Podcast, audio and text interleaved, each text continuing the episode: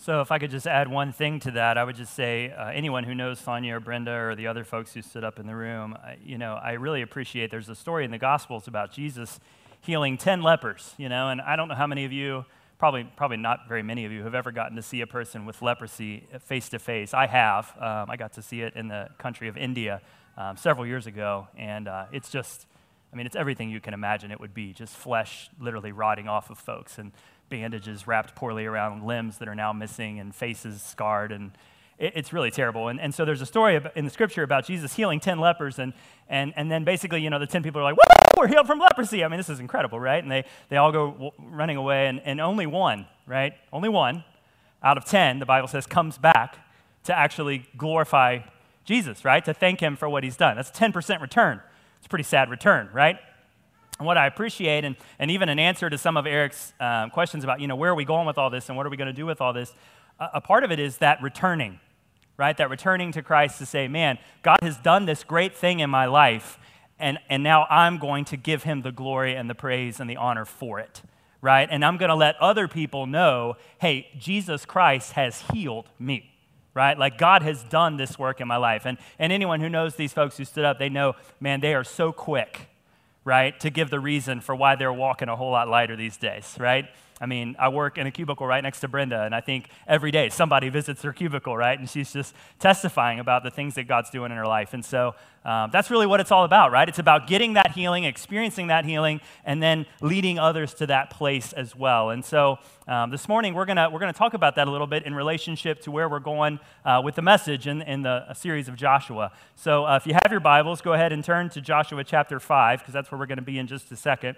But. Um, Today, we kind of get to the central story of Joshua, right? And it happens pretty early on in the book, but it's the story of the battle at Jericho, right? And so, some of you who grew up in the church or, or grew up attending vacation Bible school with a parent or grandparent or whatever, um, or friend down the street, you remember the song, right? Joshua fit the battle of Jericho, Jericho, Jericho. Joshua fought the battle of Jericho, and the walls came tumbling there you go. All right, so that's, that's the song, right? And so I want to kind of give you a little bit of context about Jericho. So Jericho is supposedly, and I don't know how you would even prove this, but it, but it really is out there as being the oldest city in the world, okay? Because Jericho still exists today.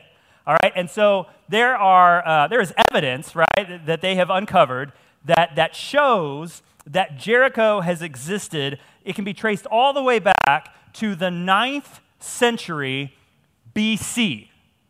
Right? So, I mean, that's old, right? It's older than Mark Rowland. All right? It's older than most of us here. It's pretty old. Geographically, Jericho today is located west of the Jordan River, the Jordan River where Jesus was baptized, and north of the Dead Sea. And Jericho has become known today as the city of palm trees because supposedly, whether you're out walking or driving through the desert, you can't help but notice Jericho in its beautiful, green, life giving oasis, right? And Jericho was built on what archaeologists call a tell. Now, a tell is a term that is used for sort of a raised mound marking the site of an ancient city. And so, in ancient times, if you can imagine, houses were constructed of like piled up mud, lumps of clay pressed together, sun dried bricks, etc., right? And all these mud structures over time would become wore down, right? I mean, whether the elements would, would take their toll. And so there weren't any dump trucks right, to just haul away the old city and, and build a new one. And so, what they would do is they would, as best as they could, they would basically level the remains of the ancient city or the old building or the old part of town, and they would just build on top of it. And so, if you can imagine a city that dates all the way back to the 9th century BC, I mean, you can imagine that even by the time of Old Testament Jericho, there had already been several rebuildings of the city. And so I have a diagram this morning, a little picture that I want to show you that I think kind of helps show exactly what these walls of Jericho uh, look like. So we got that up there? We don't have that up there. There it is, beautiful. All right. So this is, so I, I know most of you probably in your mind, when you pictured this story as a child, you pictured one wall, right? But, but most archaeologists believe that there were actually two walls, right? So this tell of Jericho, the city, was surrounded by a great embankment. You kind of see it there, with a stone retaining wall at its base. The retaining wall is believed to have been about 12 feet high. So that's the lowest wall there, right, right beside where the men stand, right? About 12 feet high. On top of that was a mud slash kind of brick wall that was about 20 feet high. Okay? And then there was sort of this embankment that went up behind that wall to another wall built out of mud brick. And the base of that wall was supposedly around 46 feet above, like where those men are standing. So the base of the second wall, 46 feet above where those men are standing. So this is what would have stood at the time when God came to Joshua and said, The Israelite army is to march seven times around the walls. Now, why do I say all that, right? I'm not really one who ever gives history lessons or lessons in archaeology. That's just not me, right? It's not my nature. But I tell you that for this reason. And if you don't grab one other thing out of my message this morning, I want you to grab this. And it ties in with the healing school and it ties in with where God is taking us as a congregation right now. But I just want you to hear this, and that's this What seems impossible to men is possible with God. If you get nothing else out of this sermon this morning, I want you to get that. And maybe that would be a good time to pull out your phone and tweet or text or send it out to somebody that you know needs to hear it. Because what is impossible with men is possible with God. And so that's where we begin our story this morning. We start in Joshua chapter 5, and we're going to look at verses 13 through 15. The part of the, this part of the Bible says, Now when Joshua was near Jericho, he looked up and saw a man standing in front of him with a drawn sword in his hand. Joshua went up to the man and asked, Are you for us or for our enemies? Neither, the man replied. But as commander of the army of the Lord, I have now come. Then Joshua, the Bible says, fell face down to the ground in reverence and asked this man, What message does my Lord have for his servant? The commander of the Lord's army replied, Take off your sandals, for the place where you are standing is holy. So the very first thing that the commander says is not, well, here's, you know, here's the plan, but rather, let's get, let's get everything in order here. So you remove your feet, remove your shoes from your feet, because right now you're standing in the very presence uh, of God's messenger, right? So, to give you kind of a little context, we're at the end of the first year of the Israelites having moved into the promised land. And the Israelites are, big shocker here, starting to become less and less dependent on God. I know that's never a part of Israelite history, all right? But it is, right? I mean, they're constantly like just. So, after crossing the Jordan, they're becoming self sufficient. They're figuring out ways to, to make the land produce crops for them. And, and, basically, day by day by day, they're coming one step further and further and further away from having to rely on God at all. And so Joshua, to this point, had been a bold leader. I mean, Joshua had had some great accomplishments. But God immediately wanted to make it known that the point is not Joshua. The point was not the Israelites. Glory belongs to God alone. You see, the point wasn't the leper, right? The point was, was God. God sends his messenger in the form of a man, a soldier, the Bible says, and, and he wants to deliver this message. He has this mission for Joshua. I mean, Joshua was God's servant. Joshua had been, as we talked about last week, a disciple of Moses. He had seen literally the hand of God before, but he was going to see it again. He was going to see it again. And so this messenger um, continues on. It says, Then the Lord says to Joshua, See, I have delivered Jericho into your hands, along with its king and its fighting men. March around the city once with all of the armed men. Do this for six days, so six times. Have seven priests carry trumpets of ram's horns in front of the ark. On the seventh day, march around the city seven times with the priests blowing their trumpets. When you hear them sound a long blast on their trumpets, have the whole army give a loud shout, and then the wall of the city will collapse and the army will go up everyone straight in. So, I'm going to give you a little what we call extra biblical material today, okay? Because some of what I'm going to give you right now, we don't actually have recorded in Scripture, okay? So I'm just kind of playing one of those imagine if you were Joshua kind of deals, all right? Because we don't know exactly what was going on inside the head of Joshua at this point. In fact, the Bible just kind of lays it out there that Joshua's immediate response was obedience, right? That he just immediately called together the army and said, Hey, God has told me this, this is what we're going to do, and let's do it. And, and, that, and that was probably the case. Okay? I'm not doubting anything that's written in Scripture for sure. But I can, at the very least, imagine that two things might have threatened God's mission for Joshua and, and, and for the Israelites, and, and for specifically for Joshua's leadership. And the reason that I can imagine these two things might have threatened it is because they are the same two things that have basically threatened every leader who has ever lived on planet Earth. They are the same two things that threaten God's mission for us. So God's got a mission for you, God's got a plan for you, right? But these two things might just be a threat towards that. And, and these two things are pride and insecurity. That's kind of funny, isn't it? It's kind of funny to mention those two things in the same sentence pride, insecurity. I mean, they seem like two very different things. Pride, for instance, tells you that the people's job is to please you, right? While insecurity tells you that your job is to please the people. So it seems like those two things are kind of in conflict with one another.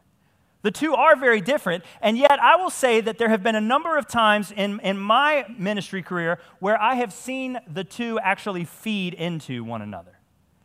Out of our insecurity, sometimes we find ourselves being prideful, right? Or vice versa. For the purpose of our time together this morning, I'd like to break down each of these two things. So the first, the first one is pride.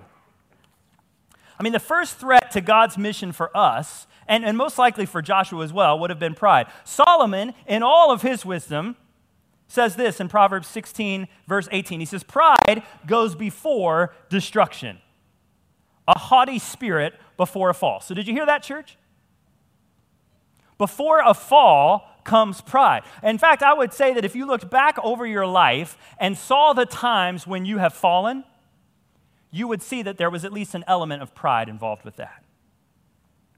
Like Joshua, both of these things pose a credible threat to my ministry, to my accomplishing God's will for my life. I, like many of you, have from time to time gone to battle with both pride and insecurity.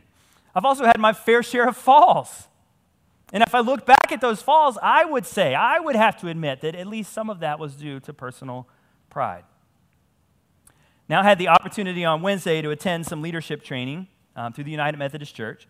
And as a part of that training, I was asked to think about things that are associated with my current position that, at least in the eyes of those whom I minister to, the congregation that I serve, might give me like some kind of power or authority as a Christian spiritual leader. And so, as I began to jot things down, I actually began to think, man, there's actually some, some things here. Like there's some stuff, like, because if you just met me on the street, like it said, Matt, what makes you so special? I would say, nothing, right? But then when I began to think about it, I'm like, you know what? As a pastor, I, am I'm, I'm kind of like put in a position where there, there's, that, there's that risk, right? Like there's that chance. I actually came up with nine things, and they're this. The first is my relationship with Almighty God. Not to say that it's anything special, but to say that sometimes the congregation looks at me as a pastor as being some kind of like spiritual giant, right? Which for those of you that know me know that's not true at all, but, but that's kind of the way that I'm looked at. Another is my calling as a pastor, right? Just the fact, oh, well, he's called by God, right? Reality is we all are, but, but you know what I mean? My platform, right? Not the literal platform, but my platform as a preacher and a teacher, like the fact that I get to come up here on Sunday and kind of say what I think, right? My opportunity to, to be a visionary, or at least be on a team of visionaries for the church, uh, my invitation to various tables in the community, my relationships uh, with any number of people in the community, right? Like when you're a pastor of a church, you know a lot of people, and by extension, you know a lot of people who know a lot of people, right? Uh, my training as a professional, oh, well, you've been to college, you've been to seminary, right? My role as a godly father and husband sometimes gives me that, like people think. Again, this is not necessarily true, but people will look at me and they will say, "Oh, well, you, your family's so, you know, your kids are so well behaved and whatever, and everything's so, you know, and your marriage is so nice. She's so cute. And you're so, you know." And it's like, okay, whatever. And then, of course, the three that make the most sense would be my charismatic personality, my sense of humor, and my all-around good looks, right? Why is everyone laughing? Um, Listen, church, I share this list with you because each of these things, if not, if I'm not careful, they can lead to pride and they can lead to my ego swelling, right? Becoming inflated. And ultimately, they can lead to my downfall. And each of you, I would encourage you, like, go home. This was a good exercise. Like, go home and write down the things in your life that give you a status of like authority or power or, or leadership over people, right? And so, as I began to think about this, I thought about the wise words of Uncle Ben, who would have said to a young Peter Parker, With great power comes great responsibility, right? But it's true. I need to be careful not to abuse the power I have because of the role that I am in. If I'm not careful, pride will make its way into my life. Pride will make its way into my family life, into my ministry, right? That's just natural, it just happens. A person of Joshua's position was no doubt at risk. I mean, we're kidding ourselves if we say he wasn't. I mean, Joshua, Joshua was called by God, he was a leader of God's chosen people. Think about that. He was the commander of the Israelite army. I mean, no doubt there were people who looked up to Joshua. There were probably people who all the time were pulling Joshua aside and saying, Joshua, you're amazing, right? I mean, think about that. And so he had to keep his pride in check. So, how did Joshua keep that pride in check? Well, I'll tell you. Although Joshua was positioned as Israel's leader, he was still subordinate to God, right? I mean, he still saw God as the supreme leader, the absolute leader awe and respect are the responses that are due to our holy God. Now, unfortunately, we live in a day, we live in a time, we live in a culture where God's not getting that respect, right? I mean, if anything, God's just kind of getting laughed off the stage. But Joshua knew that God alone deserved all the glory and all the honor and all his respect. And we can show respect for God by our attitudes and our actions. We should recognize God's power, God's authority, and deep love, and our actions should reflect that attitude before others. I mean, respect for God is just as important today, if not more important, than it even was in Joshua's day. We are the called, chosen people of God, and we must be quick to give God all the glory and all the honor and all the respect that is due him. We must humble ourselves before the Lord, give God the praise that is due his name. And, and listen, here's the way we do that. We have to be quick to take that spotlight when it, when it kind of subtly makes its way onto us. We have to just kind of reach up and uh, redirect that spotlight real quickly to someone else. Real quickly. One of the reasons the next generation is leaving the institutionalized church is that they don't really see the church as an authentic community of faith. We as Christians, and particularly we as Christian leaders, we can help our cause by being real, by reminding people of our own humanity, our own flesh, our own weakness, and there's a whole lot of it. I mean, there have been times when church members have said things to me that, that make me very uncomfortable. And so let me explain that for a second because that sounds weird. But church members have said things to me like, well, since you have a direct connection with the Lord, right? Like, I mean, I'll get that. It's almost like a Catholic kind of thing, right? Like people will text me and they'll be like, hey, Matt, since you know you have that direct line with God, can you pray for me? And it's like, holy cow, you got the same line I got, right? We're both paying $9.95 a month, right? Or, or people say something like, hey, well, since you know everything in the Bible, and I'm like, right? Like, man, I wish, right? I mean, my response is usually a belly laugh. I mean, I don't know everything. And listen, any pastor who tells you he does is lying, right? Probably out of insecurity and pride. I mean, there's nothing special about me, and there's no direct connection, at least not any more than there is with any of the rest of you. In fact, in 1 Peter 2 9, Peter says, But you are not like that, for you are a chosen people. You are royal priests, a holy nation, God's very own possession. As a result, you can show others the goodness of God, for he called you out of darkness into his wonderful light. What he's saying is that you're all priests, right? We are the priesthood of believers. We, not me, we are God's chosen people. We are all priests, we are all pastors, we are all missionaries, and we are all evangelists in our own right. So, pride. The second threat to God's mission for us is insecurity. I mean, just as though there were those who sang Joshua's praises, there was no doubt those who were questioning his every move. Raise your hand if you've ever had someone in your job or your vocation or, or your life that questioned everything you did. Okay, yeah, there you go. All right right? What if Joshua, though, had cared more about what people thought than he did about God and what God was leading him to do? Man, this story might look very different. Insecurity, like pride, poses a great threat to our leadership. I mean, this was no doubt the case for Joshua, and the same is true for us. God has a mission for us. More than that, God has healing and God has hope for us. Not only does God have these things for us, but He wants to use us as the vehicles to take healing and hope to others, right? But what happens if I become consumed by what others think of me? What happens if, if, if I allow myself to get caught up in, in people pleasing? What if we allow our insecurities to shut us down and shut us up? What are the blessings of God that we're going to miss out on? What are the blessings of God that other people are going to miss out on because we allowed God to be shut down? And the solution to the problem of insecurity is, is really just a correct view of who God is and who we are in relationship to Him. The apostle Paul said it this way in Ephesians 2:10. He says, "For we are God's handiwork, created in Christ Jesus to do good works, which God prepared in advance for us to do." You see, here's the deal, church. You, me, we belong to God. We are his workmanship. We are wonderfully made, fearfully made. I think Brenda you said that, right? Fearfully and wonderfully made. That's who I am. Right? We are made in his image.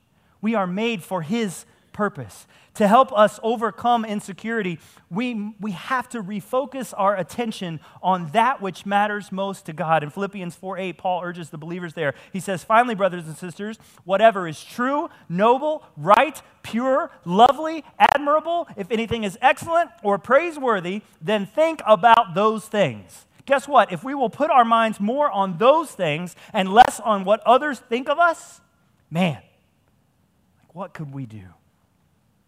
So I want to kind of turn the bus around and go back to the first five minutes of my message and remind us about the walls, right? And my question for you this morning is what are your walls? What is your Jericho? What is your Jericho? I mean, what is that thing in your life that God wants to help you overcome? That God wants to help you conquer? What is that thing in your life that God wants those walls to just come tumbling down? And everybody's here, everybody here has one. At least one. There's something. For some of us, maybe it's our financial situation. For others of us, it's familial dysfunction. For others of us, God wants to help us overcome our physical limitations that maybe are due to a, a, disease or a disorder. For others, it is addiction to something, whether it be food, technology, pornography, gambling, drugs, alcohol, you name it. For others of us, it may be issues that stem directly from our pride and insecurity. Things that we've already talked about in great detail this morning. But whatever the case may be, once we have identified our Jericho, we have to surrender it to Almighty God. I mean, perhaps for our own benefit, we need to take whatever that thing is that represents our Jericho, and we just need to stand in our living room and literally walk around that thing seven times. And please walk like this, okay? I mean, what is it? Right? Like, what is that thing in your life that has just absolutely put up a 46 foot barricade between you and freedom?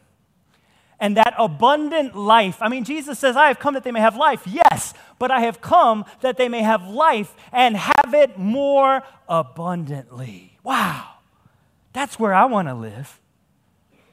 So, what is it? March around that which you're addicted to. March around the stack of bills. March around your spouse, right? I mean, how funny would that look? Honey, just stand still for a second. What are you doing, dear? Nothing? just walking, getting my steps in. My Fitbit's reading them, right? yeah, don't tell them. You're my Jericho, baby. that's not a line that's going to lead anywhere good, right? But it's time for those walls to come down, right? Understand this though, you are not going to be able to bring them down by your own power. Amen? Okay, half the room still believes that we're going to bring them down by our own power. And listen, statistically speaking, that's probably true, right? But you're not. We can't bring them down by our own power. Remember what I said in the beginning what is impossible with men is possible with God. And so here's the deal. Our band's going to go ahead and come up, or whoever's coming up is going to come up to, to play. And, and we've got people here who graduated the healing school. We got people here who love to pray with people. We got people here who just love people. We got people who just like to stand up front and look pretty. And they're all going to make their way up front right now. Right now. You're going to do it right now. Get position so they can see you while they're sitting, right? And, and here's the deal. These are loving, caring, and compassionate people. And this morning, they would love nothing more. Truly, they love this. I know you think, oh, it's a job. No, it's not. They love this. They would love nothing more than to stand beside you and to pray with you. They want to come alongside of you and stand against that which is prohibiting you from living in complete and total freedom. They want to come alongside of you in agreement with you and here's the deal, church we already have our marching orders, right? Like God's already given them to us. And so now we just need to respond.